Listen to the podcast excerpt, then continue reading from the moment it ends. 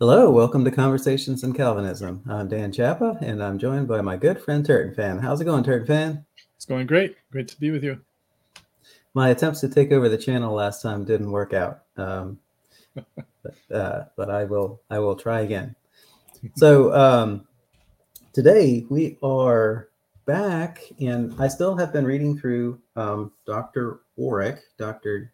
Uh, Jim Orrick's book, um, Mere Calvinism. And he is going through the five points of Calvinism. Now, on the chapter on total depravity, I mostly agreed with him, I just disagreed on some implications. But I got to his chapter on unconditional election, and I wanted to talk about a little bit about that. He uses two primary texts, Ephesians 1 and um, Romans chapter 9. Um, perhaps at some point we can do an episode on Romans chapter 9 as well. But I did want to dig into his comments on Ephesians chapter 1. I know that we've discussed them before. So um, it'd be interesting to hear Dr. Orrick's thoughts on the. Um, on the, the passage and then kind of go through them because I think he has his own way of uh, approaching things, which is really interesting. And, and sometimes it's helpful to just hear a separate point of view. Um, so I guess uh, before we launch in, do you have any uh, anything in general before we uh, look at uh, Dr. Orrick's work? Oh no, no. Thank thanks to everybody for who, who's tuning in. These are fun conversations. This is in the Calvin Conversations in Calvinism series, so we, we do welcome. I mean, ideally, we'd love to have comments that are right on topic, but thanks. Uh, like in the last episode, someone had a kind of off-topic comment about Galatians three, and that's fine. And any questions you have, we'll try to answer. We do have a time limit today, so yeah, bring them, bring on the questions. That's right. so, okay. Um, with that said, let's uh, let's see how this goes. Like that. Yes, perfect. Okay, so once again, the, the work is called, uh, the book is called Mere Calvinism by Jim Scott Orrick, and he is a professor of uh, theology and I'm trying to remember. Actually, I had, uh, just looked that up. Um, and I apologize, Dr. Orrick, if you're listening, and Dr. R, but oh, oh, so he is a professor at Boyce College in Louisville, Kentucky. So, in any case, let's uh, let's dive right into what he has to say about Ephesians one. Now, I will say um, he uh, had more to say about Ephesians one, but I thought these were the um, arguments that were most interesting and, and the ones that I'd like to dive into in terms of how this passage, um, how how he, uh, Dr. Orrick, views this passage as teaching unconditional election. So, um, for starters, just reading the text, and I think this is verses uh, Ephesians 1 3 and 4. Blessed be the God and Father of our, uh, our Lord Jesus Christ, who, who has blessed us in Christ with every spiritual blessing in heavenly places, even as he has chose us in him before the foundation of the world, that we should be holy and blameless before him. Um, so the passage goes on. It actually talks about predestination in the next verse. But um, for the time being, I guess let's talk about this notion of election in Christ before the foundation of the world. So, um, and I'll just read the first two bits here. Um, Note first the pervasive, pervasive influence of election. Every spiritual blessing is here connected to God having chosen us in Christ. Election is not merely some optional garnish on the main dish. Election is the process God used to plan the meal. Okay, I like that analogy. Um, makes me hungry. And also, notice that God chose us before the foundation of the world. This strongly intimates that his choosing was not based on something we had done or anything that he, in his omniscience, foresaw we would do. In other words, he chose us unconditionally. Okay, let's pause there. Okay, so for starters, I thought it might be helpful to talk about this phrase before the foundation of the world before we get to the actual election bit, um, because sometimes people have a challenge with this phrase and what it means. And it's usually discussed in terms of, well, God is outside of time, or God is outside of time before or sans creation. And so, how can there be a before the foundation of the world? Doesn't that imply imply a temporal sequence? And I think I think that's um, an unnecessary complication when it comes to this text. Now, I know open theists are so concerned about it that they want to say the before the foundation of the world relates to the fall or the consequences of the fall or something like that. But I think that's unjustified. But just this, I think the simple, uh, the this the straightforward idea is look before creation or or sans creation. If you just list out everything that exists, the only thing on that list is God, and then God creates, and then after God has created, you list everything that exists, and it's God in creation. And there's a change that's happened in between those two states. So state one only God exists. State two, God in creation exists. And in between is this action of creation. Now, I think it's true if you just isolate down, if you just look at a soda straw and just isolate down on state one by itself, God sans creation, the concept of time doesn't make sense because there's nothing there's, there's like you know there's no sun that the earth is orbiting around or you know that sort of thing so some in some sense you need change to have time. And so if you just look at God before creation, there's not a clock that's kind of going. Um, I think so. I think that part may be accurate, but once you have the two states and you compare them, here here is God alone existing, and then the action of creation, and then God in, creation existing. Then you can say relative to God existing with creation, that God without creation is before.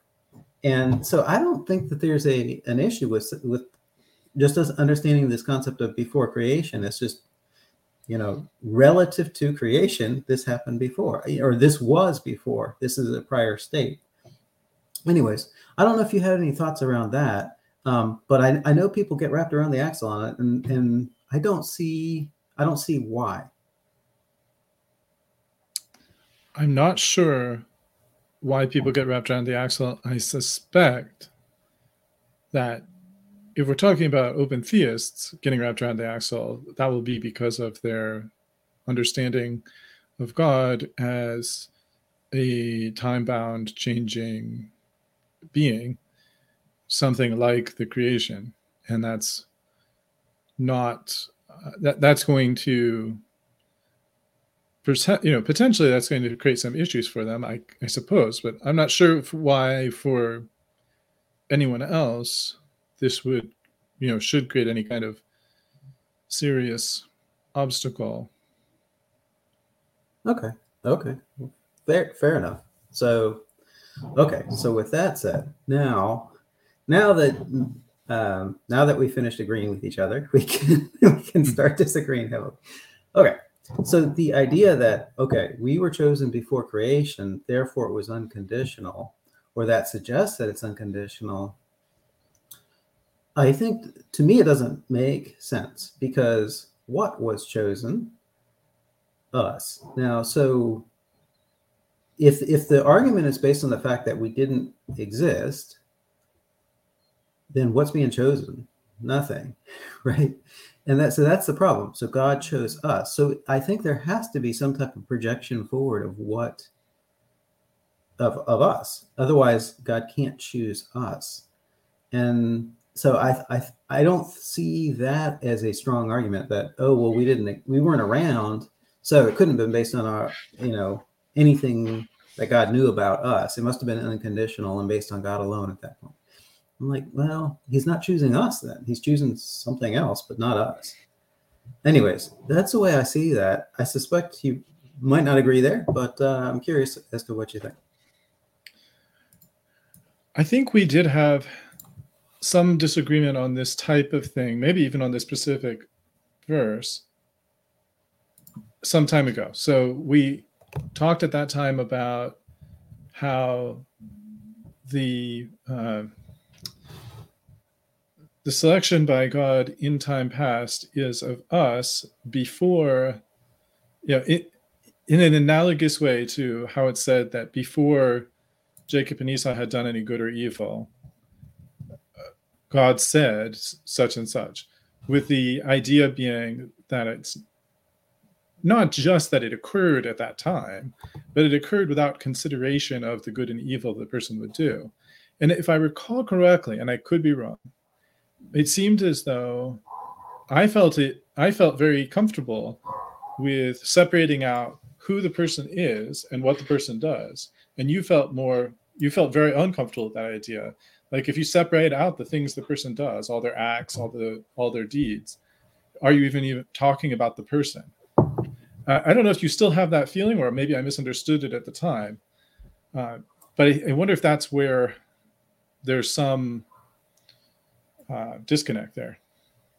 Well that's possibly there. So that yeah that's a, that's yeah i mean I, I think who what we do is part of our identity but um i guess that my question would be let's let's say for the sake of discussion that um is still who we are as opposed to what we do well even who we are we don't exist we don't pre-exist we we didn't exist before the foundation of the world so isn't there at least some projection forward, even if it's sans what we do? Isn't there some at least projection forward of who we are? God, at least thinking of, well, if I create this person, who they would be if I created them. That's an interesting question. Whether it's if I created them or when I create them. Either. Uh, e- but e- either. So, like, I, I think a supralapsarian would, would probably have to say if, but a a, a sublapsarian or infralapsarian could say when.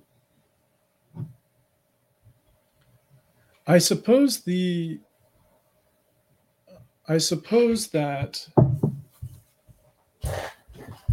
I suppose that if I'm hearing your kind of objection correctly, you're you're saying that regardless of what exactly is taken into account by God in choosing us. Anyway, he's choosing something that doesn't yet exist. And he's uh, necessarily, uh, you know, choosing something that doesn't yet exist as though it did. And therefore, you know, relative to eternity past, it's something like the future. Now, of course, as I said, God is timeless. Eternity past isn't a time before the beginning of time, you know, strictly speaking, but we're using the same metaphor of before the foundation of the world that's used in the text. And, you know, in, in that time before the foundation of the world, obviously we don't, the world doesn't exist, we don't exist. So God is somehow, as you said, forward projecting something. And I'm hearing the I, I think it's one of these kind of camel nose objections, which is to say, if it's okay to say, well, he's he's projecting forward our existence, why why stop at our existence? Why not also say all of the things we do, everything we are, all of our choices, decisions, and so on and so forth? Or our union with Christ.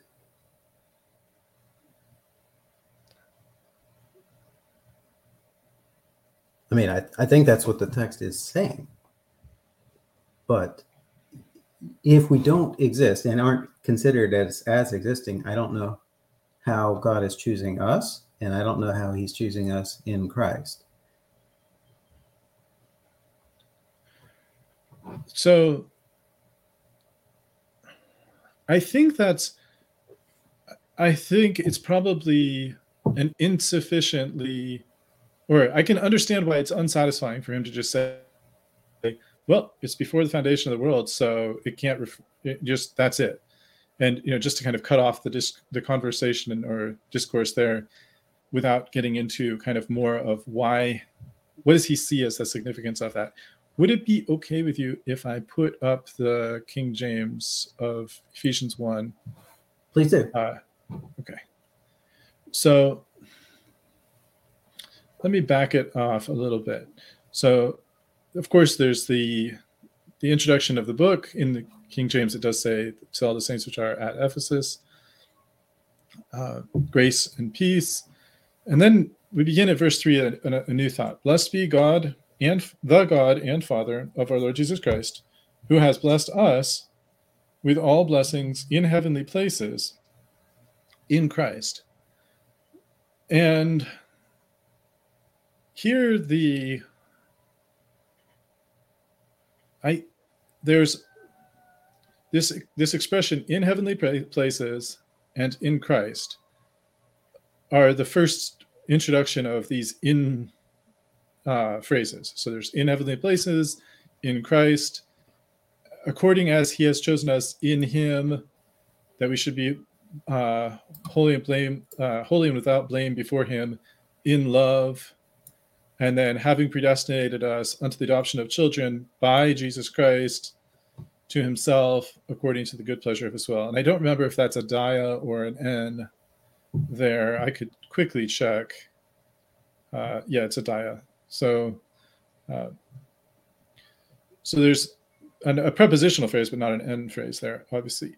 And then to the praise of his glorious grace, wherein he has made us accepted in the beloved, uh, in whom we have redemption through his blood. And so, and wherein he has abounded toward us in all wisdom and prudence. There's a lot of these in phrases. And I suspect that there's a significant amount of divergence when it comes to explaining the significance of those in phrases. The the idea that God predestined, I mean, ultimately, there's no matter which way, no matter which approach uh, of interpretation one's going to apply to verse four, it has to fit harmoniously with, for you know, at least with three through six, probably also through seven. Uh, I kind of scrolled away, but you know, uh, the point is the whatever we, however we understand this, we have to understand it in a way that's going to be harmonious, that's going to flow, and that's going to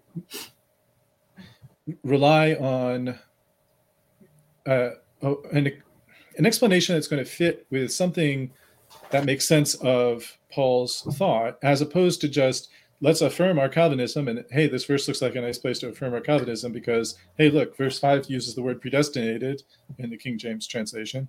And predestination is obviously one of these big Calvinist buzzwords. Therefore, hey, this must be Calvinism. Right? That's that way of, of looking at it. Where you just see a buzzword and you're like, grab hold of it. That's not the right way to do the interpretation. But I think the the question. So might, go ahead. Yeah. So I just, I mean, I take it as union with Christ. Um, you know, especially in chapter two of Ephesians, you have that language pretty clearly set where we're reconciled to Christ and that, you know, we're members of his body. The church is, you know, Jesus Christ himself is the the chief cornerstone of the whole building and put together. It's the sanctuary of God. And I think that that type of language carries on into uh, chapter three of Ephesians as well. But I mean, I just straightforwardly take that as union with Christ. I don't have a problem if it's also kind of this instrumental view that Christ is the instrument by which we're saved, by which you know we're forgiven, by by which you know that, that, that I think that I think those two kind of go hand in hand, and we don't need to uh, split split hairs unless you want to split hairs on on whether it's instrumental or union with Christ. But I certainly think that the the idea is um, it's it's probably a both and both instrumental in Christ and in union with Christ, our union our union to Him.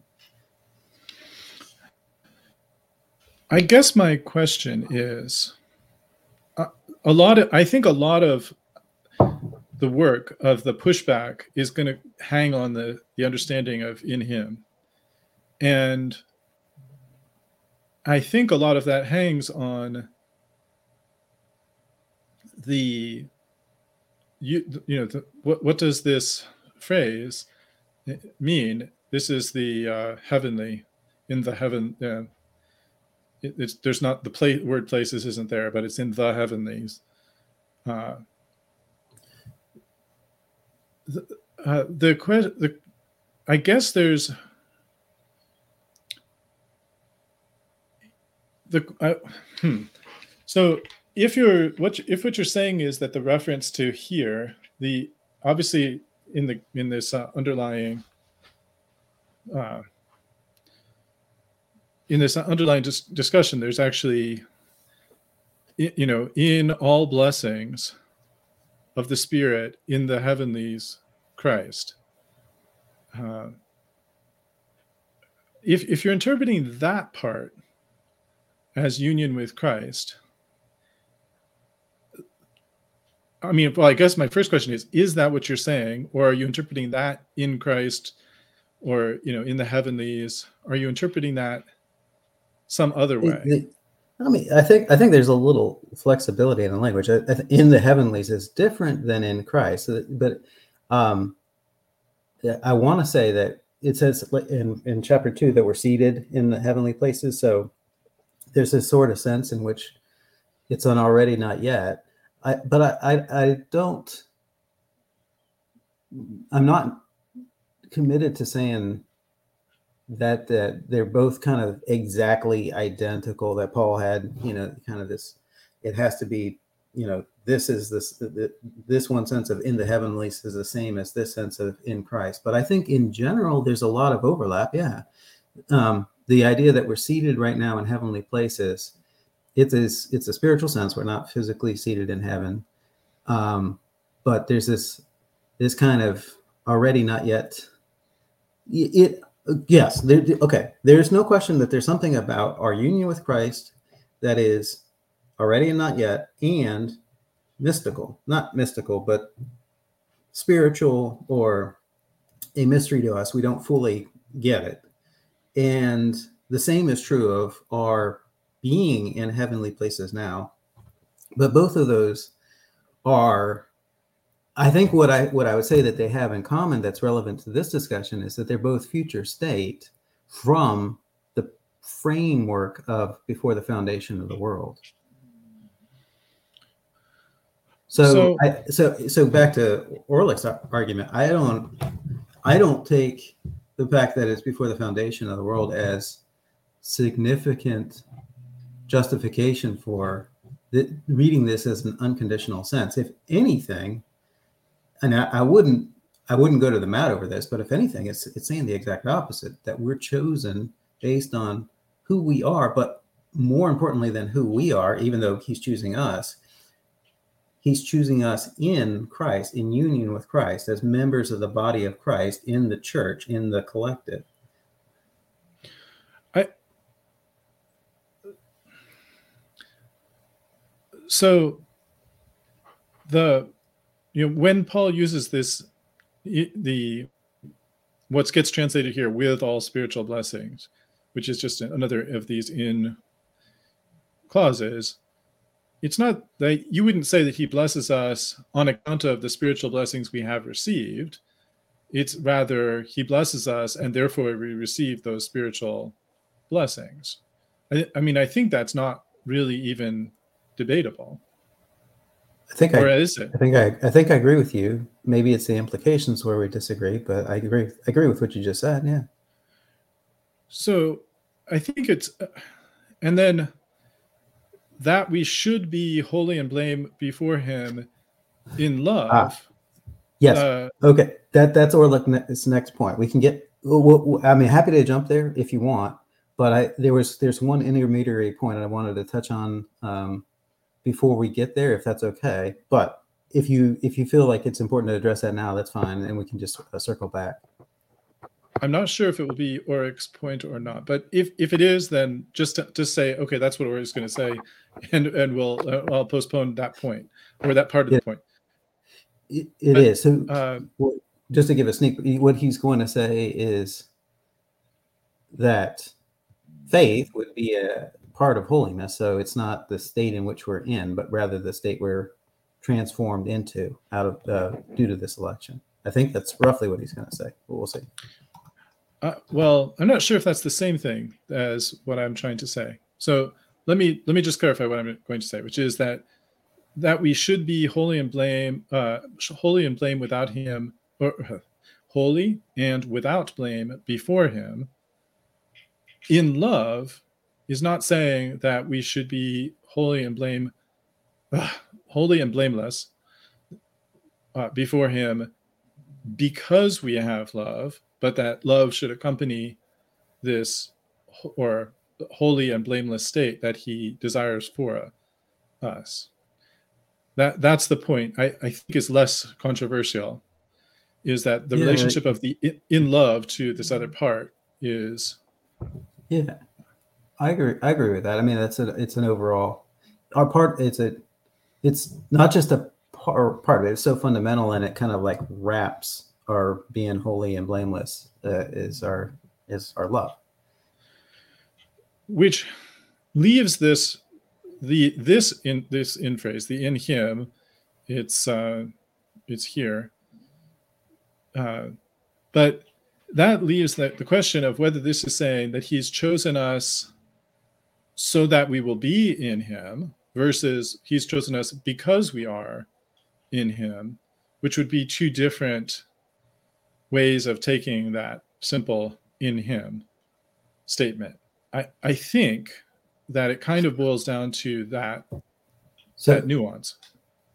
That that i don't know why it couldn't be um a both and in that but because um now this is the plan of salvation so this is like part of it is god's choosing to save believers god's choosing to save those that are united to christ um so i'm not I, we could we could try to slice it that thinly, but I'm not sure that we have to.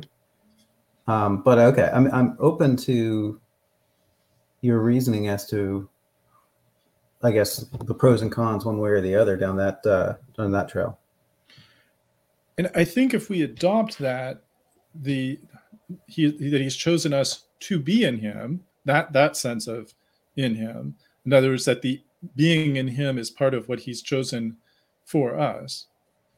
Then the next verse about having predestinated us to the adoption of children by Jesus Christ to himself, that the adoption of children by Jesus Christ to himself starts to look like a way that we are united to Christ. And that if that's the if that's the explanation that he's giving then the the the kind of the chosen us to be in him interpretation starts to gain more weight as the way that it's uh, to be understood here in verse 4 and then when you add on top of that the before the foundation of the world that's yeah go ahead oh, so i mean I, I think if i'm hearing you right so i think there'd be three ways to explain this so one way would be the lo- the order, the logical order would be the adoption is first, and then comes the union to Christ. The second would be that these are either parallel or synonymous. Or the third way would be it's the other way around. It's by union with Him that we're adopted. And my guess is, I mean, I don't know that we have to wrestle that to the ground, but if we do, the third makes the most sense to me that based on our union with Christ, all blessings, all those, all these blessings flow based on our union with Christ, including adoption, including redemption, including um, uh, the uh, um, all the all these things. So it, I think I think union to Christ would probably come come first and help explain the others. So um, Okay. In, in, any case, yeah. Why don't you, if you want to have the last word on that point, uh, we can move on to the next point, unless. Uh... Now, I, I don't, I don't want to jump too far ahead, but the, the kind of the next, the, the additional arguments in favor of that, the focus on the in him as being the object chosen, like i.e., chosen to be in him, would then find its support in this uh, it, the fair at least to me it seems clear that verse 6 made us accepted in the beloved in whom we have redemption through his blood. The in the beloved might have that same question about is it we're accepted because we're in the beloved or are we uh, yeah. accepted and therefore we're in the beloved? But the next part about in whom we have redemption through his blood that seems very instrumental in its interpretation. In other words uh, it, it is instrumental but it's also in you it's also a sense of i think it's both. I really do. So yes obviously christ is the instrument by which we're cleansed by his blood but the it's also because we're united to him and not the other way around. It's not that it's not that we're cleansed and then united to him. No, we're united to him and then cleansed. At least that's at least that's how I say it. You don't have to agree, but you know, um, that's the way I look at it. It, it creates an interesting dilemma, doesn't it? The idea are, is something unholy united to Christ? Ah, yeah, okay. Yeah, that's a good question. Yes. And that creates the question of what does it mean to be holy and without blame? Um, so, but I, I like your implication, but let's press that against Orrick together. Because right. if God isn't seeing us as fallen sinners, then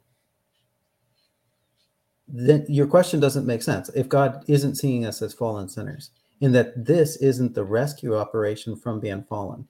So the fact that it's before the foundation of the world, well, the fall into sin and the need for salvation at all. We don't need to be saved um, until the fall happens.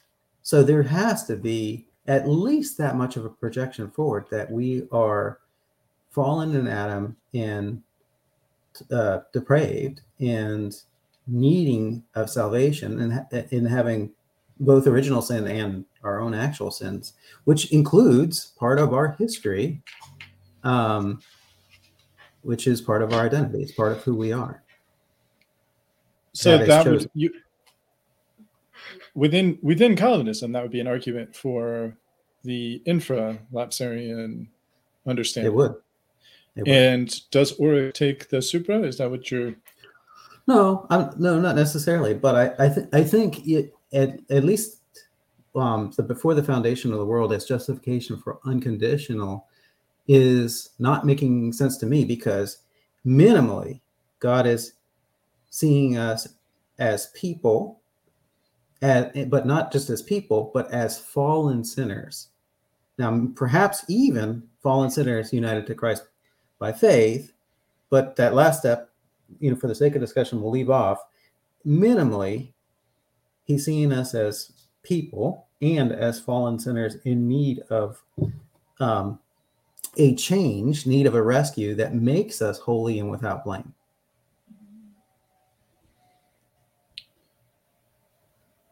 Okay. So um, I was wondering if we could go on to one other. Uh, so I had two more things with, about or Orrick. Um, but yeah, so let me see if I can. Let me see if I can. Um, yeah, I'll add this in. So I was on Ephesians 2, but let me look this up real quick. I think it's Ezekiel 24 6. Okay. Do you remember? And I'm going to get myself into big hot water here. Do you remember James White and Leighton Flowers talking about choice meats?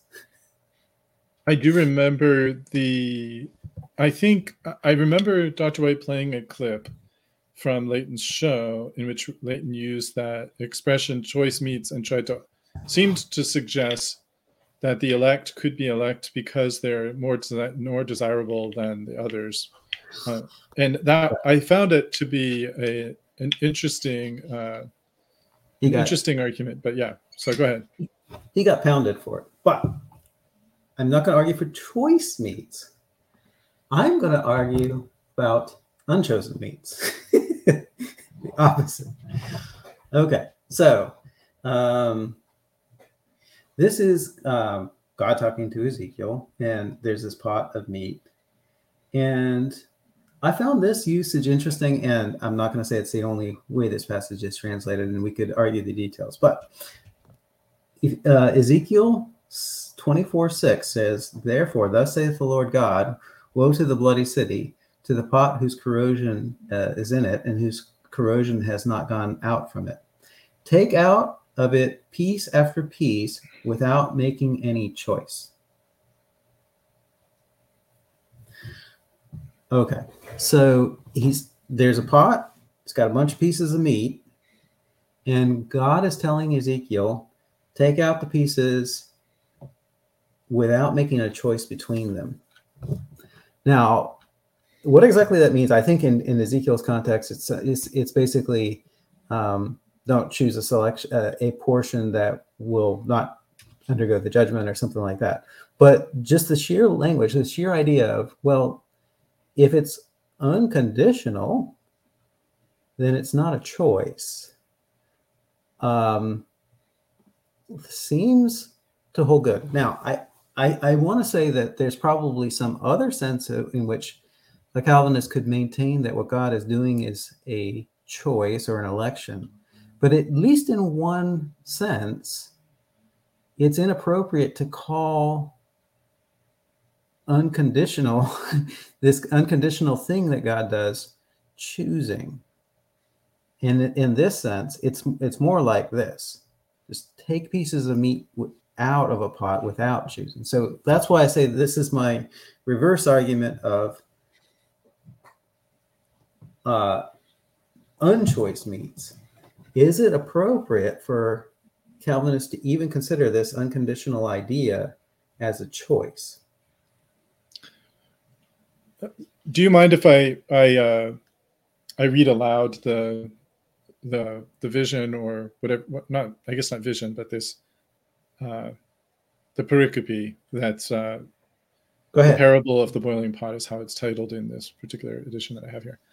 Okay, Sure. so it says again in the ninth month, in the oh sorry, again in the ninth year, in the tenth month, in the tenth day of the month, the word of the Lord came unto me, saying, Son of man, write the the name of the day, even of this same day, the king of Babylon set himself against Jerusalem this same day, and utter a parable unto the rebellious house, and saying to them, Thus saith the Lord God, set on a pot, set it on, and also pour water into it. Gather the pieces thereof into it, even every good piece, the thigh and the shoulder. Fill it with the choice bones.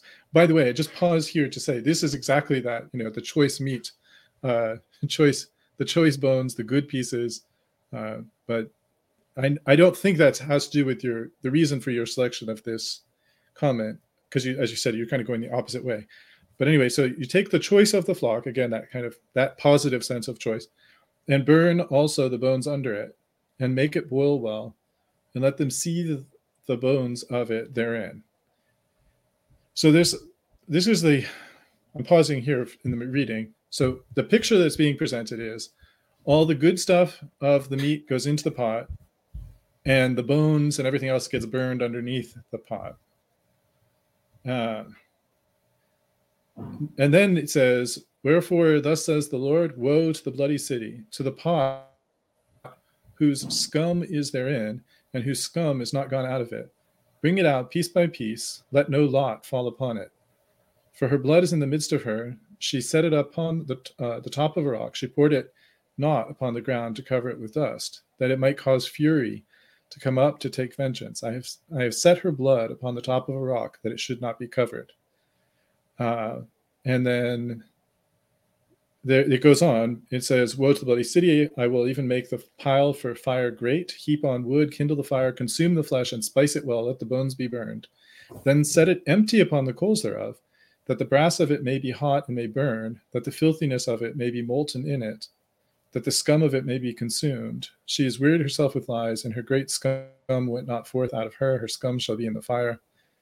Uh, in thy filthiness is lewdness, because I have purged thee. Thou wast not purged. Thou shalt not be purged from thy filthiness any more, till I have caused my fury to rest upon thee. I, the Lord, have spoken it. It shall come to pass, and I will do it. I will not go back.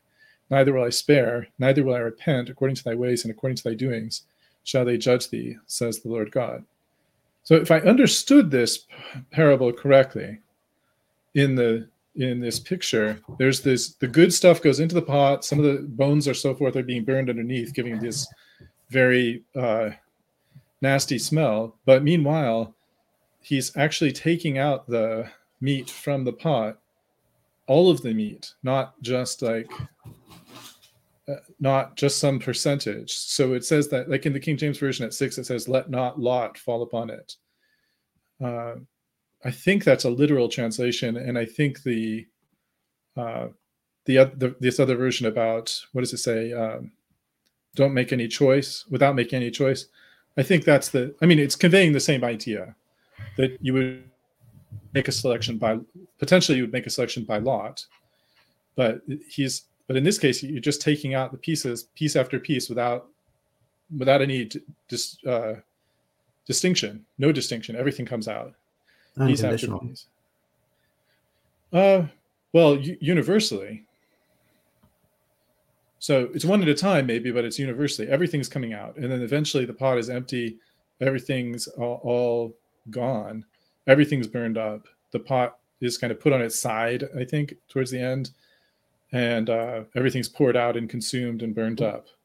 So the reason why I say unconditionally, it's not based on the condition of this piece of meat versus that piece of meat. Don't he's he's saying don't do that. Don't don't take out the big ones and leave the small ones. Don't you know? Don't take out small ones, leave the big ones. Don't take take out the you know the breast and leave the thigh. Like no, don't don't do that.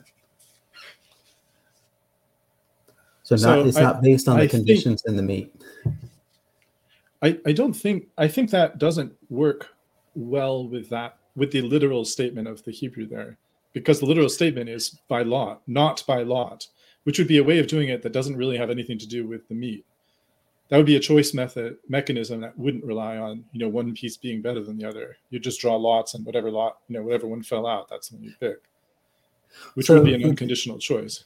So it, it depends on if the the statement of drawing lots is just a a euphemism or a way to say choose or not. So is this an accurate, is the ESV an accurate translation or not? So does the does the expression for I guess throwing dice essentially mean this? It's it's interesting. Actually, we should look at this in Ephesians 1:11. The same usage comes up.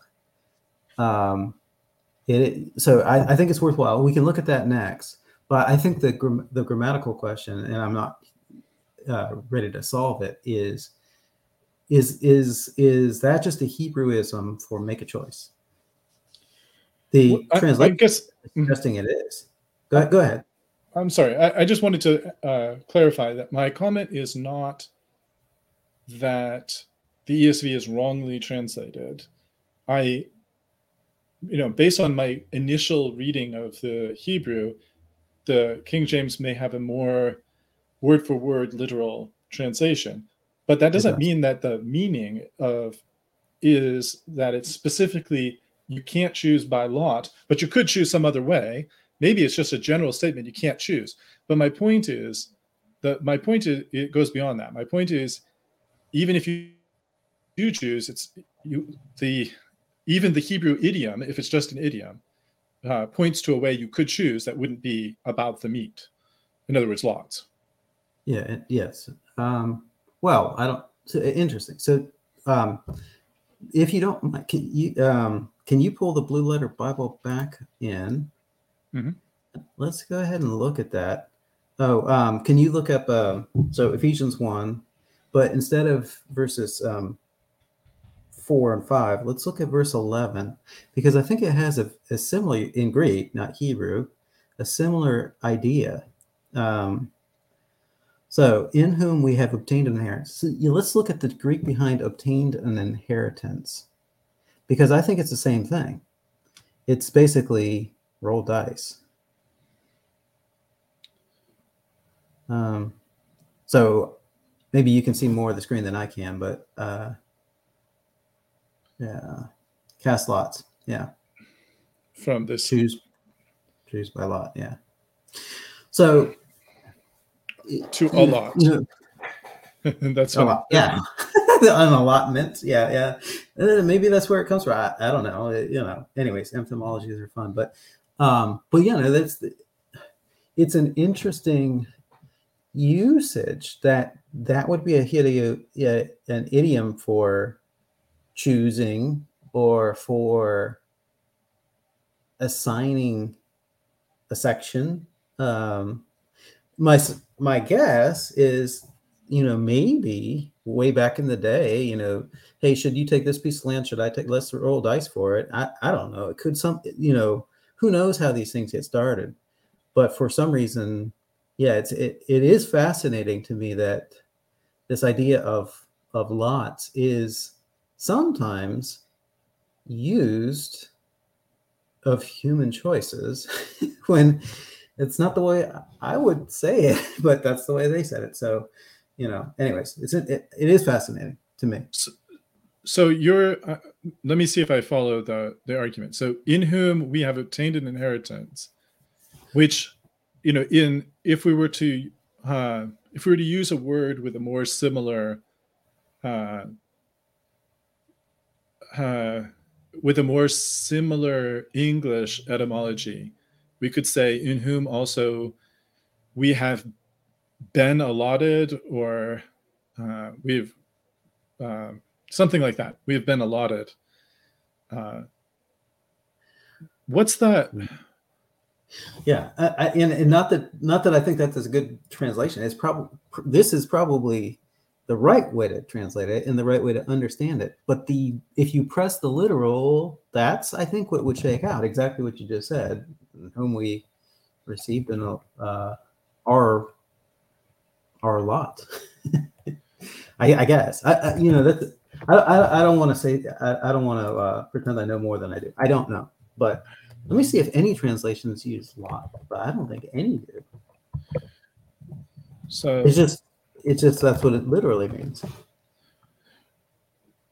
And I I suspect that verse 14 might be the you know the contextual reason for focusing on that sense of the term.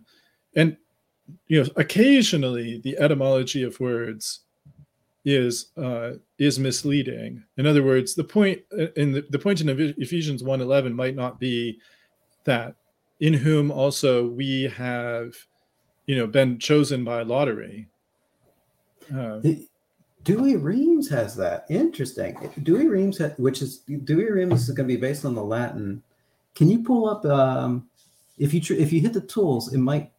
Yeah, and, and, maybe we're going too far afield. Maybe maybe I, I need to bring us back back on course. But I'm very curious now. Um, what does the Latin say? Um, the Vulgate. Uh, the, I don't know if it will be here. Will it? Uh, okay, there it is. Go down, go down just a hair. Uh, below web, go one one more there. Vocat sumus. Vocati sumus. Yes. Let me look Sorte vocati sumus.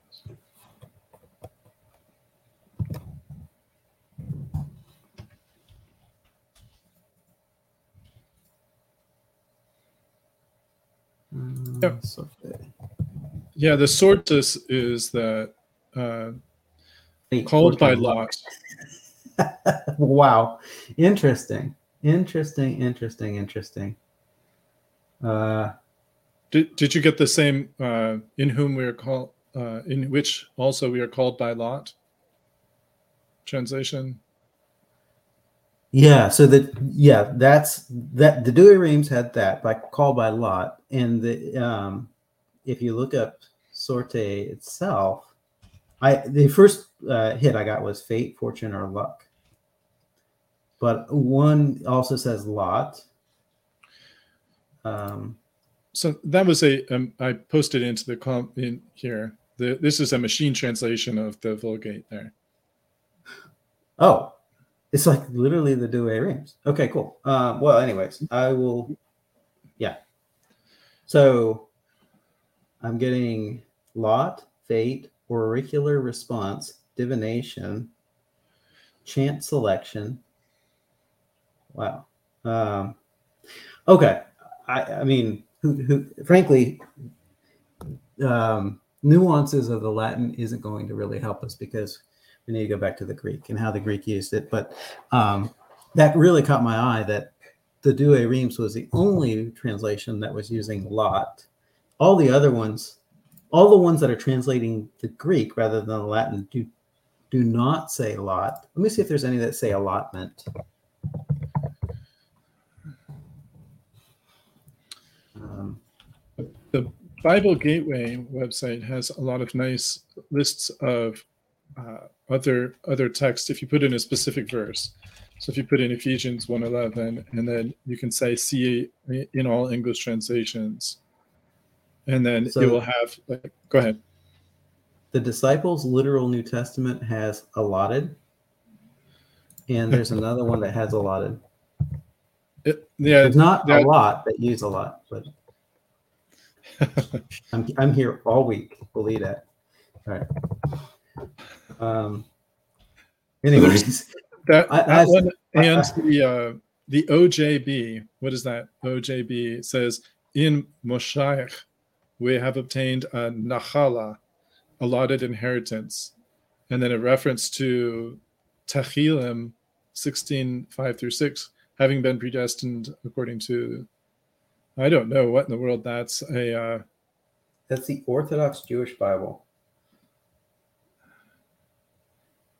Allotted share, inheritance, cup of blessing. Interesting. Okay. Well, anyways, I have I have successfully derailed the conversation. So my profusest apologies. Uh, okay. there's no Go- excuse there. No excuse. So All right. So I, let's get back to the subject at hand. Yes, yes, yes. And Oh, that uh, is Professor Orrick's uh, comments. Were there additional points that he raised that you wanted to get to? Yes. So I, I thought this argument was good and made me really think. So he says, or so um, going. Uh, so I'll start back with the also. Also, notice that, that God chose us before the foundational world. This strongly intimates that uh, His choosing was not based on something we had done or anything that He, in His omniscience, foresaw that we would do. In other words, He chose us unconditionally. Okay, so that's what we just commented on. However, the next point um, is uh, is fast, was fascinating to me. He did not choose us because we are already holy and blameless, or because He foresaw we had the initial graces of faith and repentance that come at the beginning of a life of holiness. Okay. So before I had read this comment and, and pondered it, you know, I just I took it as fairly straightforward, you know, well, it's not talking about obedience. I mean, it's talking about obedience to the law, not trust in the gospel promises. But I think there is a sense in which trusting the gospel, believing the gospel, is an obedience to uh, some type of evangelical command. And we, we see that, you know, there's a command to repent, there's a command to believe. And, you know, faith is a is a virtue. I think uh, First Peter calls it um, more precious than gold. So, you know, if if we if you look at it from that standpoint, faith has some aspect of holiness to it. Um, and if if uh, Dr. Orrick's argument, I'm trying to steel man his argument, it would be, well, God is not choosing you because he sees you as having faith and holiness because of faith, but rather he's choosing you unto any holiness that you have. So it can't include faith. I think that's an interesting argument. And um, I guess I could see this going two ways. The first question I have in my mind is what does it mean that we're holy and without blame? And is this justification, positional justification in Christ, and it's Christ righteousness that's being talked about here? Or is it after we're justified and after, well, and we're regenerated and through the power of the Holy Spirit, we start doing good things, um, then we become at least relatively holy and blameless. We're not perfect, but we're better than we were because God's starting to clean us up. Or the third option is is it talking about a future state in which when we're in, in heaven, then we're glorified and we truly are holy and blameless because at, once we're in heaven and glorified, we actually cease from sinning. And I could see it. I could see an argument for any one of the three, but I started to lean when I started weighing it out. I think it means the third one, that it's our future state in heaven, Um, okay. Now, if it's the first one, let's say it's positional and justification, and it's talking about Christ's holiness, not our holiness. Look, yeah, maybe faith has some holiness to it, but it is not because of any holiness of faith that we're justified.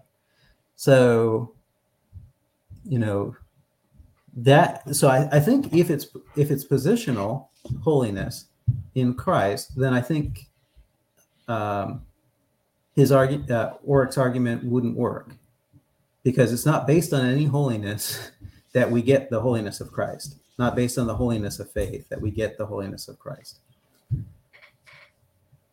So I think there alone probably we have reason to to question it, whether his argument is good. Um, oh, um, interesting. And then um, I'm sorry. Um, we can we can go to Charles's comment here in just a second. But if it's the if it's the third one, um, the future state again, I don't think his argument would stand up because that's that's based on a future state after we've gone through a life of doing good, doing bad um, in in Christ. So, anyways, I'll, I'll, I'll leave it at that. And it looks like some, uh, we have a comment we should probably address here. So, just as a way of just for from my standpoint, if this is the kind of comment you leave, there's it. I was very I was very tempted to just completely ignore the comments after getting that kind of comment, especially with what appears to be two minute lapse between an originally posted comment and that follow up. And I say appears to be because I have no idea how much YouTube is giving us. Keep that in mind, please, if you are uh, commenting, that your comments sometimes take a while to show up to us through whatever method you're commenting. And if you're commenting through Twitter, they don't come to us at all during the episode, just because I don't have time to monitor Twitter at this point. Maybe, maybe in some at some future point, I'll find an efficient way to do that. So Facebook generally, and usually YouTube, and I don't know how much delay is on the YouTube comments. Also, where you are in the video may not be where we are in the video as well. So, all that said, there was this question about the preposition en translated as in in Ephesians 1 also has been translated a variety of other ways. What's your justification for choosing in?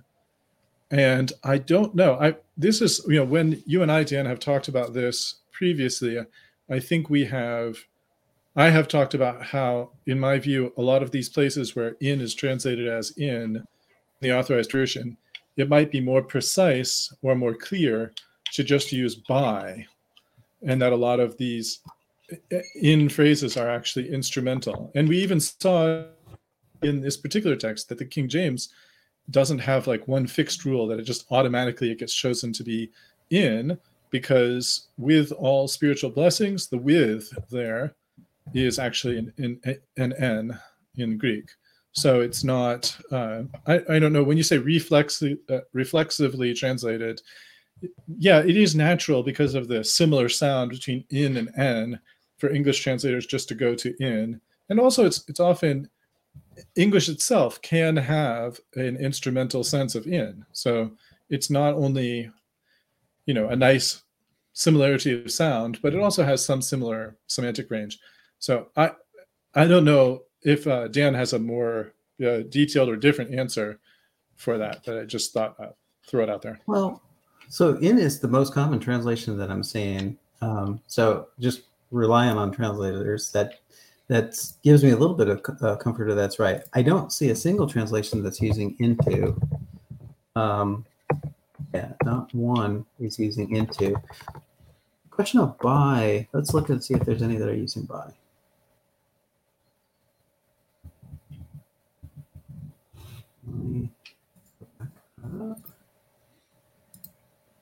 No. No translations are using by. What about at?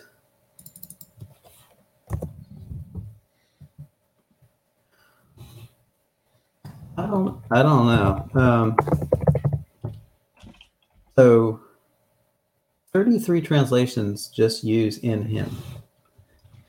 I'm trying to see which ones don't use in him. The Amplified Bible uses in Christ as opposed to in him. Another one uses in Christ.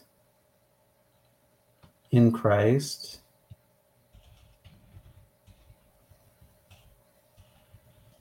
I, yeah, I'm just. So, to be honest, I am. I am somewhat reliant on the fact that so many translators just used in Christ um, without looking at it myself. So, yeah, of course, you know, prepositions are super flexible thingies. um, um, but I guess why sh- why go again? Why would I? Uh, um, yeah, why go against almost every translation that there is? That that would be. Um, so I have one that's in the Messiah, as opposed to in Him. Um,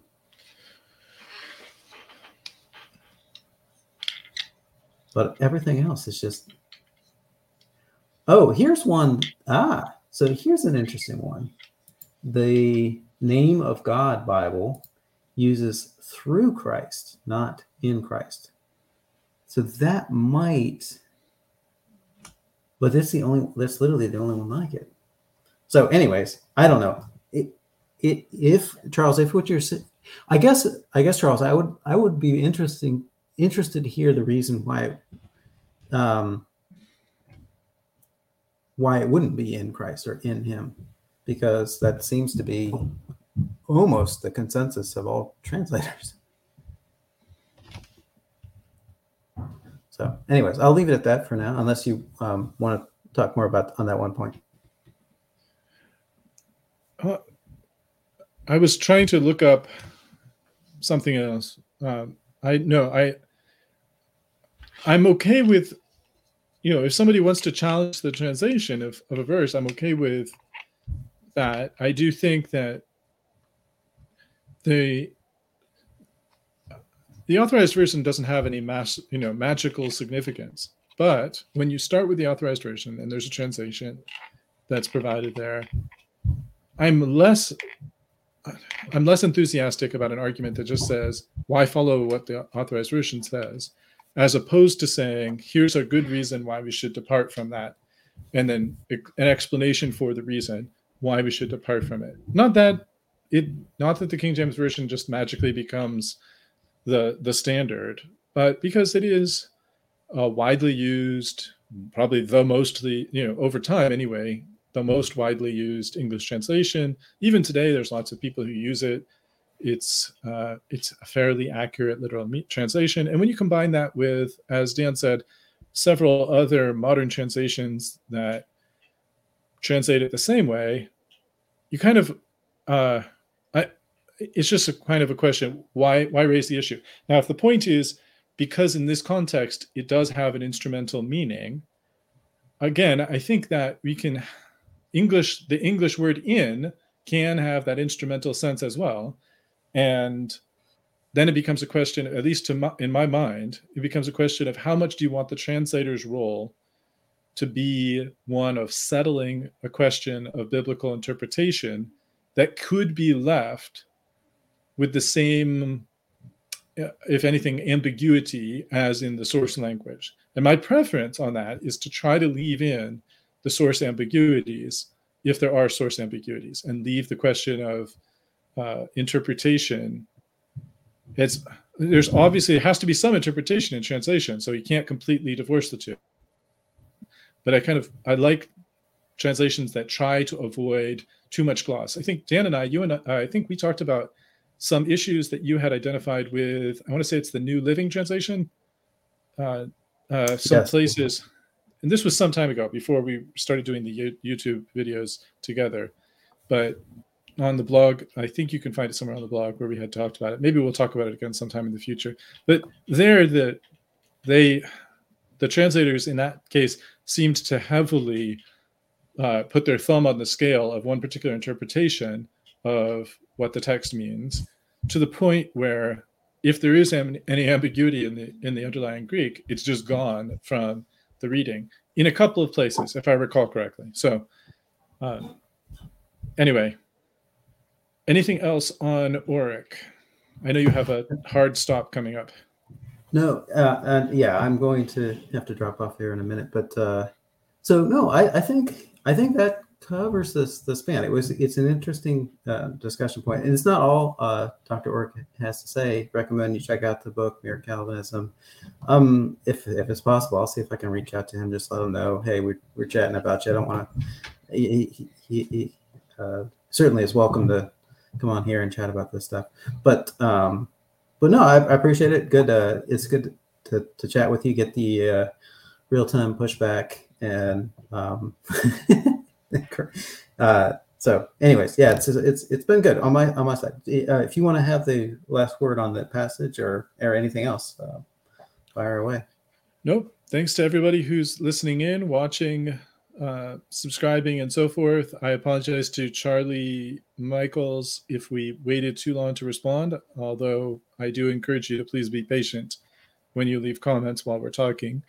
We generally get to people's comments but not always so in any event, uh, I we do ha- we will plan to have additional episodes coming up in the future. Perhaps some of those will relate to Perseverance of the Saints. I have noticed that I believe it's Charles Jennings, uh, I could be mistaken, has been posting some videos that I wanted to respond to, and I will try to respond to those. And it might make sense to have Dan as well playing uh, perhaps playing not so much the advocate of the other side, but maybe pushing back on my comments to the extent that he seems that he feels that it's appropriate. Although I think on this particular topic, which is perseverance, uh, Dan and I agree in substance, if not in uh, in all of the details.